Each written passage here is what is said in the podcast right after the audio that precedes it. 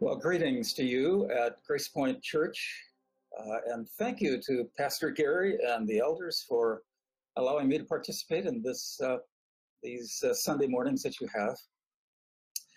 Well, we have strong memories of uh, Ephrata First Baptist Church, now Grace Point. As I grew up there, I think I was born virtually in the basement as the church was constructed uh, around that basement and then was added on to time after time by the grace of God, good growth. And so I, I'm delighted to be with you this morning. Ruthie sends her greetings as well as my daughters Rachel and Crystal. And uh, even some of our grandkids were there in Ephrata very just for a few hours this last spring. Well, thank you, because it was there that I trusted Jesus Christ as my Savior. Uh, Dr. William Wrighton was the pastor then, and I had the privilege of being baptized by him as some of you, at least you came to faith under him, my brother Don, I think Bill Carell and others. Junior high and high school were wonderful, formative times in my life and uh, and I think in many others as well. And uh, I went off to Seattle Pacific University, coming back quite often, and you were supportive as we began to look at missions. I began to look at missions, and did did go out uh, a number of times, and began at, at Dallas Theological Seminary and uh, halfway through that, uh, we came back to Ephrata, and Ruthie and I were married there in the sanctuary at Grace Point, and and became I became assistant pastor to Don Stoops at that point. Several years later, we came back again, and I had the privilege between Bernard Travail and John Holke of being the interim pastor for six or seven months as you both ordained uh, me to ministry and then sent Ruthie and I out as your missionaries. Rachel and Crystal were born. Crystal was born in the hospital there in, in Ephrata Hospital. It's only a senior citizen center now. But you stood with us and prayed with us, and uh, we rejoice. And a number of times we cycled back into Ephrata and lived in different houses. For one year, our first year, we lived in the little house right beside the sanctuary or the church today, that little beige cracker box on, on, the, uh, on the corner and that met our needs. And we, we thank you again and again. For the last 23 years, uh, I have served in theological studies or systematic theology at Dallas Theological Seminary. And that too has been a great joy and allowed uh, ministry in different parts of the world. Well, it is said that our bodies completely change. Every cell in our body is not what it was 10 years ago. So your body is entirely different in a cellular sense, except for just a very few in the brain. And uh, on occasion, I wonder if those are still with me. But we've completely changed, and yet the soul, the spirit lives on in that body. And so it is with the local church, too. Things change, people change, buildings change, structures change, but the soul of those who love the Lord, the, the collective uh, local body of Christ, lives on. And so I, am I'm, I'm privileged to be with you uh, this morning. May, may God bless this on God our Father that unites us all. So thank you. Take care and uh, coming to lead us um, in our group time together as we begin to work together on these projects is Dr. Scott Horrell. Uh, Dr. Horrell is a professor at Dallas uh, Theological Seminary, our partner in Passion Global Institute. Um, Dr. Horrell is the uh, professor uh, for the Trinitarianism class that's going on right now, the master's level class. Uh, but more than all of that, I'd like to say is Dr. Horrell has spent his life um, as a missionary and as a pastor leading people. Uh, he's fluent in Portuguese and spent many years um, in Brazil uh, leading the seminary there and teaching and training people. Has written books in Portuguese. And so the bottom line is Dr. Horrell uh, understands how to lead people. And I've enjoyed my time uh, getting to know him briefly just over these last couple of days. And I know you're going to enjoy uh, your time with him as he leads us through these uh, practical sessions on how we can apply the Trinity to our daily lives. So let's welcome uh, Dr. Scott Horrell to lead us.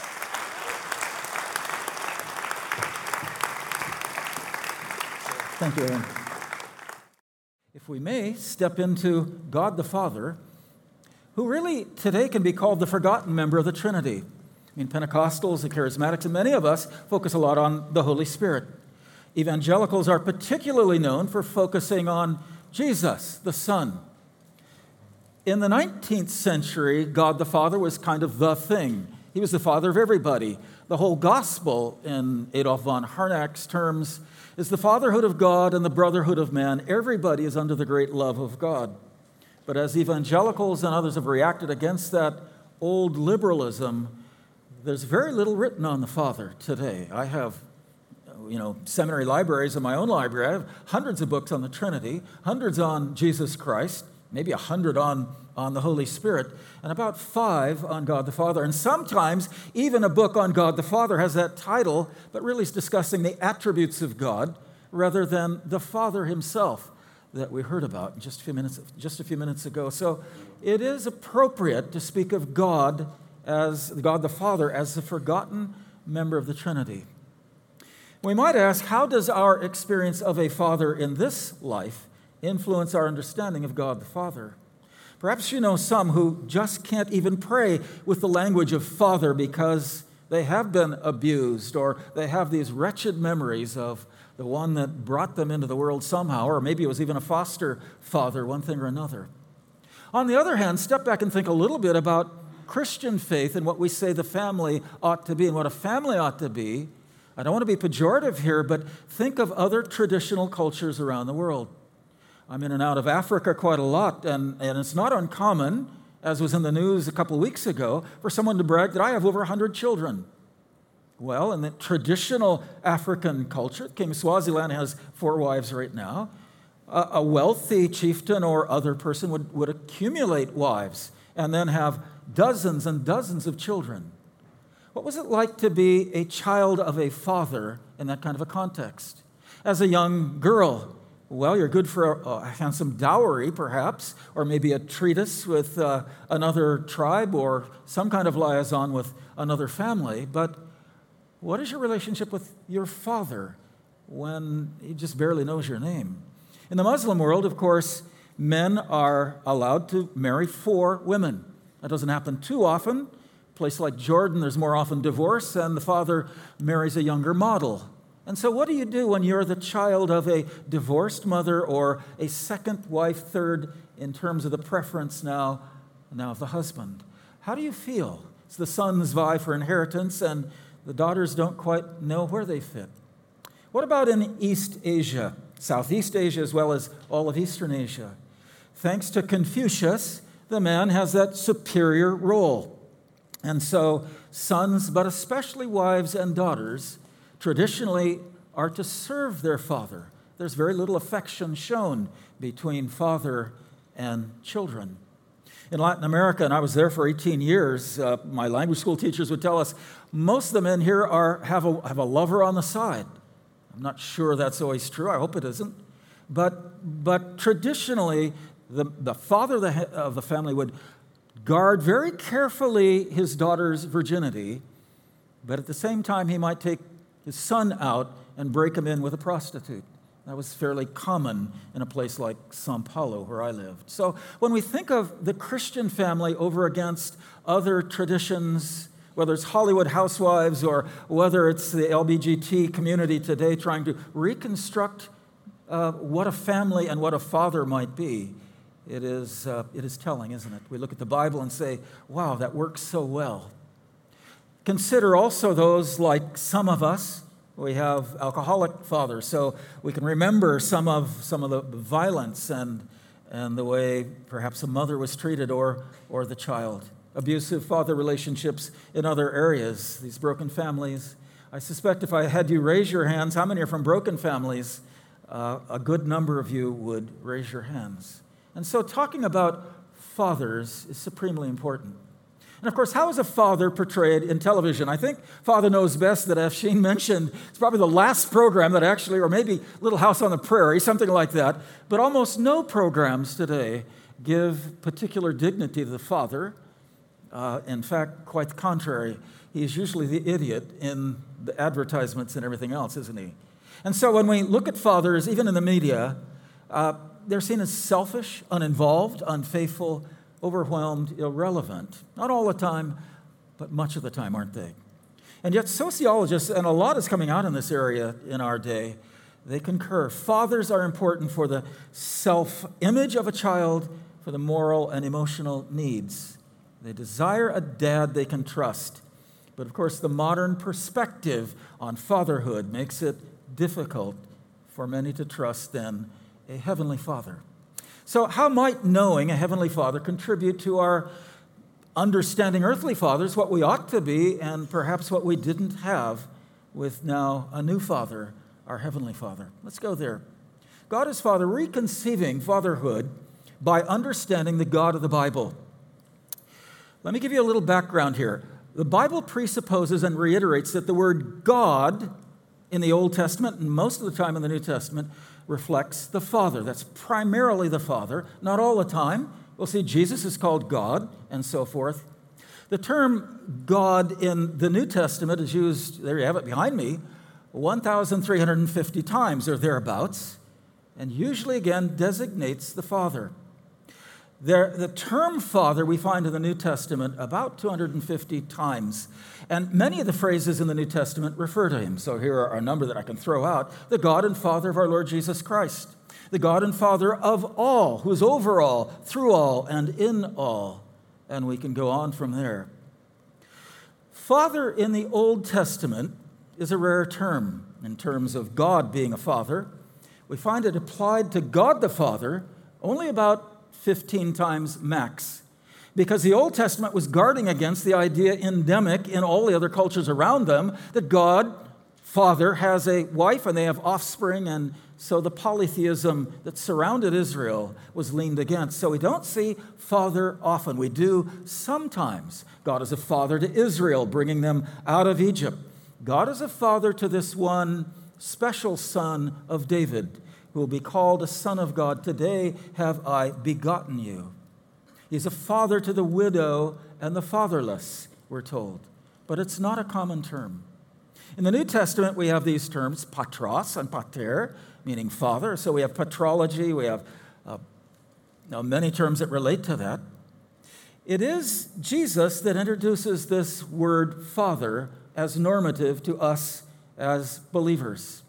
And yet, as Jesus introduces this term, he also makes it clear. Now, he'll teach us to pray to our Father who art in heaven, but he also distinguishes when he's talking, like with Mary in Mary Magdalene in the garden, he distinguishes between my Father and his own relationship with the Father and your Father. We see that repeatedly. It's really John's gospel, out of all the rest of the New Testament, that uniquely uses Father for God. 122 times, far more than just theos, God, that the other, the other Gospels use and most of the rest of the Bible uses. Half the, times, half the times, then, that we see the word Father in the New Testament, it is in the Gospel of John as related to God. That's significant. There is another term as well, and that is Abba, the Aramaic, Aramaic term which we don't see in the Old Testament, interestingly, but, but it translates as father or dad. It's only used three times in the New Testament. The Spirit cries out within us that Abba, Father, that we are truly the children of God. But Abba, how many of you have ever heard that Abba really means daddy? Uh, yeah, that's a pretty common word out there. And maybe it does in one sense. But I'll tell you, I was sitting in a, an executive meeting and I, I happened to be by a, a very high priced financial consultant coming in from Toronto. And he was asked to lead in prayer. And he kept saying, My daddy, my daddy, my dad. Here he is in a suit and all the rest. And it was like, No, you've got it wrong. When my daughters call me daddy, which isn't too often, but they're saying it respectfully, usually, and, and yet endearingly. And so Abba is that same idea of, of an endearing term uh, given by an adult child, a way he might, adult, adult son or daughter, speaking to their, their father. So it reflects reverent intimacy, loving respect, not a childish, my daddy, my daddy. Well, let's talk about the father's character and his roles for a few minutes. There's a lot more that can be said, of course, but this is kind of the, the, the view from, from the airplane above us. First of all, in terms of what does the Father do in a particular way? He is the creator, as we heard from Afshin a little bit earlier. Uh, you, you can't listen to a theologian and not get a little uh, Latin, so here we go. The Father is the fons divinitatis. That means he is the source or fount of everything, of all existence. He is the originator of everything, including human life.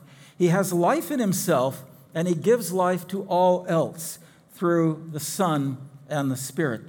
I think as Afshin was speaking and, and used uh, Acts 2 as one of the texts, and of course Genesis 1 1, in the beginning, God, meaning Yahweh, those Elohim there, uh, created the heaven and the earth, and the Spirit was, was hovering above the deep, the lifeless deep, and then God spoke. Out from him came the Word, and there was creation. Now, that's not to say the author of Genesis understood a Trinity. We'd never say that. But it does mean that when we look canonically, when we look back from the full revelation of the rest of the Bible, we see a lot of Trinity, even in the Old Testament. I like to say it's the bedrock underneath a lot of other things and shrubbery and all the rest. But if God is truly triune, then he makes that known on many levels, doesn't he? Tomorrow we'll look a little bit more at this term as well, because many in Christian history have seen the Father as the eternal origin of the Son and the Spirit. And so we talk about eternal generation and eternal procession, the Son ever coming forth, but never a time when he was not, and the same with the Spirit. That takes you beyond where most of you have been, but we'll come back to that. Creator, God does that. Remember in, in the book, let me go back to that for just a minute. The book of Revelation and the song around the throne. In Revelation 4, clearly the Father on the throne.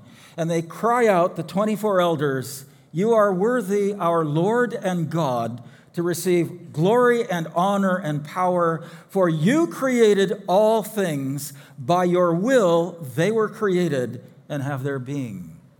But of course, he's creating with the Son and with the Spirit. Creator. Secondly, sovereign ruler.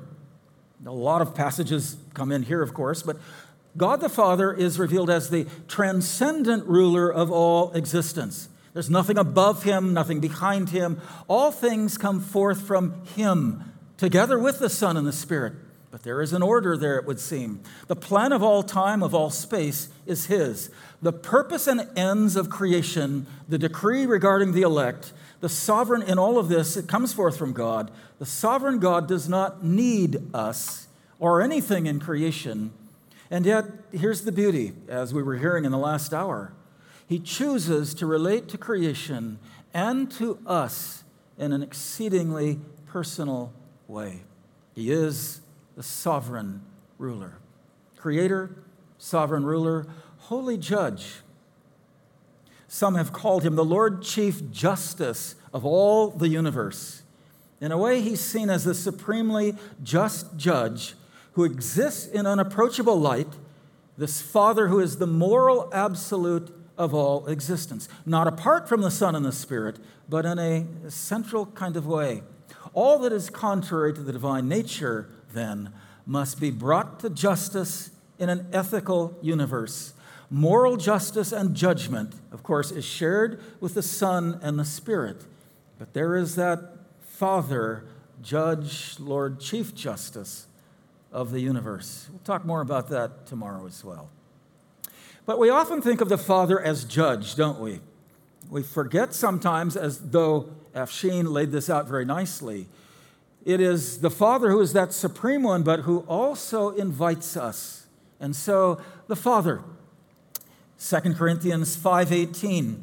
All this is from God, but listen, who reconciled us to himself through Christ and gave us a ministry of reconciliation that God was reconciling the world to himself in Christ, not counting men's sins against them. Wow. Another text, Colossians 1 19 and 20. For God was pleased to have all his fullness dwell in Christ and through him to reconcile to himself all things, whether things on earth or things in heaven, by making peace through his blood shed on the cross. There is a sense in which God hates the world. His back is turned to the world, and yet in his compassion, made, made visible and possible through Christ, he can now offer his grace to all who believe. The compassionate reconciler. So while it's Christ who is our substitute, the Spirit applies Christ's work in our lives, yet it is especially by the Spirit that we are called to, excuse me, by the Father, that we are called to salvation we are forgiven in a particular way by the Father. We are justified, treated as though we are now righteous because of Christ's work, but it is before the Father we are justified. We are made sons and daughters of the living God. We're not sons and daughters of Jesus or of the Holy Spirit. We are particularly sons and daughters, co heirs with Christ before the Father. And so we are adopted, He is legitimate as heirs, and it is through it is to whom, to the Father, that we are brought into fellowship and service in a particular way. And so rarely today we actually hear messages on the Father. And so uh, to look at all of this reminds us that God, the Father, reflects profound benevolence toward all of us.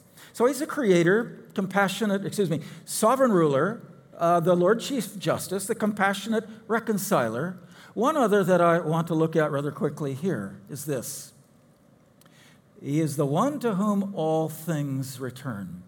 Now, this is a difficult passage for everyone, but look what it says in 1 Corinthians 15.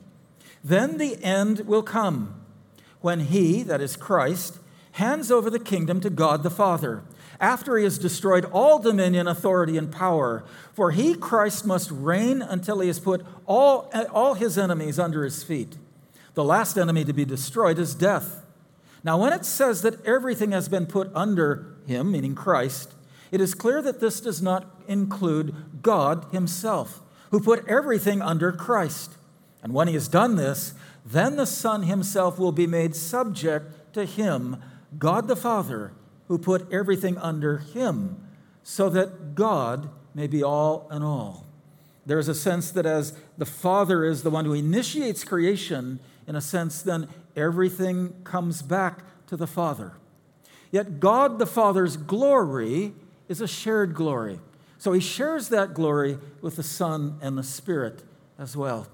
One of the beauties we will return to. So there's many things that can be said about the Father.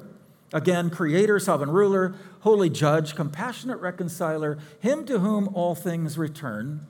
And there are a lot of other metaphors. He's the potter, we are the clay. He's the husband of Israel, he is the king of a kingdom, and so forth. But the Father, his roles are helpful to us. So, again, how might knowing our Heavenly Father contribute to understanding our earthly fathers? There's so much here I just love to camp on. In one sense, Jesus and the Father, as we look at the Son and the Father, this, this language that takes us all the way into the very heart of who God is beyond all creation, time, and space. Son, Father, is what the early church understood. These terms are central to everything else. Those terms lead us directly to the doctrine of the Trinity. But Jesus and the Father, in their ideal son father relationship in this world, as the Son followed the Father as good sons did and do in our world today. Afshin mentioned that sometimes God the Father is used as a model for our earthly fathers. Many feminists today say, hey, there's no connection, you know, God's trans- he's beyond all gender. He created, you know, male and female. He's beyond all of that, and surely they're right. The early church understood that as well. But there are times when God, as our Father, as in Hebrews 12, is directly applied also to how we should be as fathers. Fathers should discipline their children. Uh, the perfect father disciplines those he loves. We see in 1 Corinthians 11 3, a very debated text today by many, but but language that at least speaks of the way God works into our creation. The head of every man is Christ, the head of a wife is her husband, and the head of Christ is God. What we call the economic trinity, that is, the way God has spent himself, to use it uh, in a popular way, the way God has revealed himself in creation uh, is that. We also speak of God as an ontological or eternal or proper word is immanent Trinity, beyond all creation, before creation, God in Himself.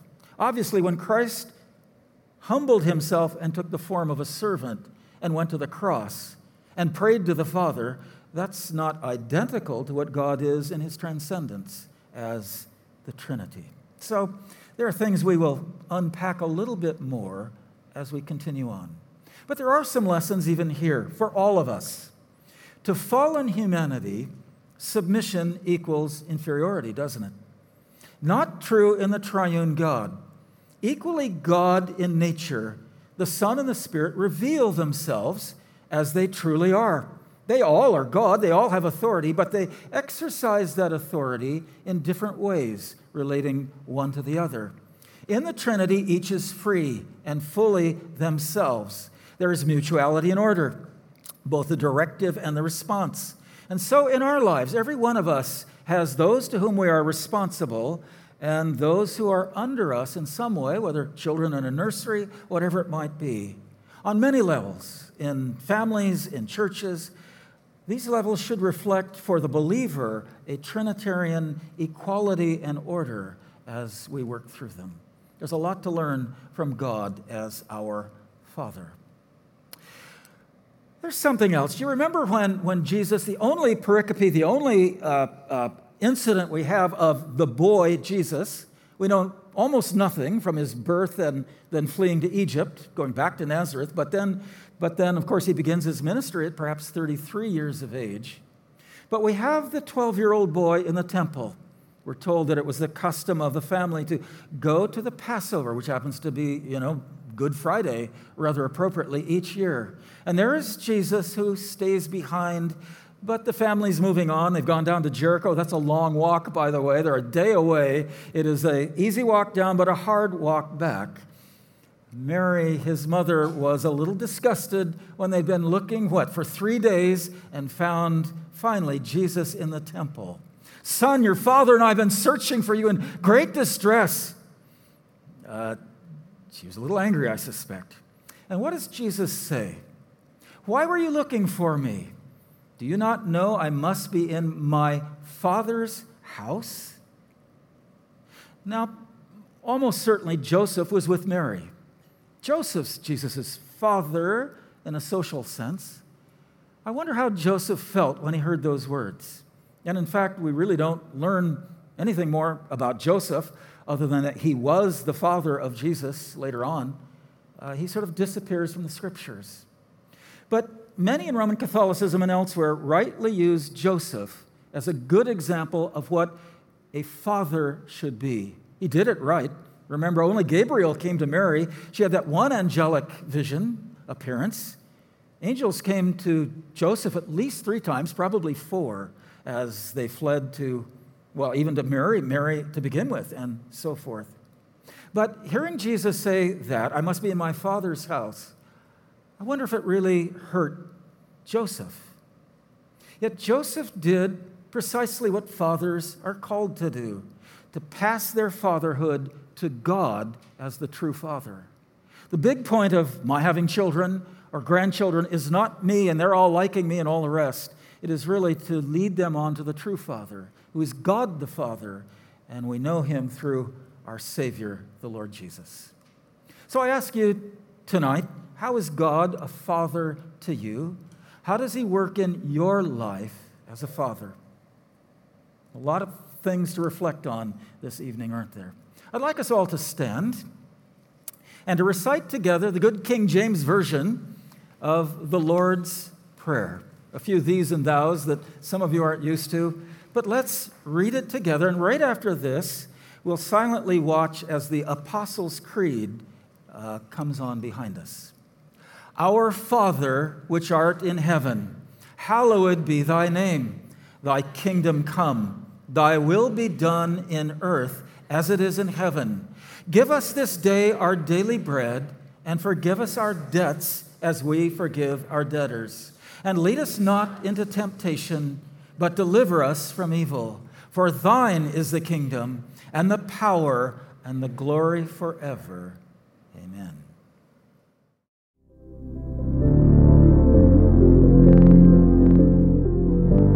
I believe in God, the Father Almighty, maker of heaven and earth, and in Jesus Christ, his only Son, our Lord, who was conceived by the Holy Spirit, born of the Virgin Mary, suffered under Pontius Pilate, was crucified, died, and was buried. He descended to the dead. On the third day, he rose again from the dead. He ascended into heaven and sits at the right hand of God the Father Almighty. From thence he will come to judge the living and the dead. I believe in the Holy Spirit, the holy Christian church, the communion of saints, the forgiveness of sins, the resurrection of the body, and the life everlasting. Amen.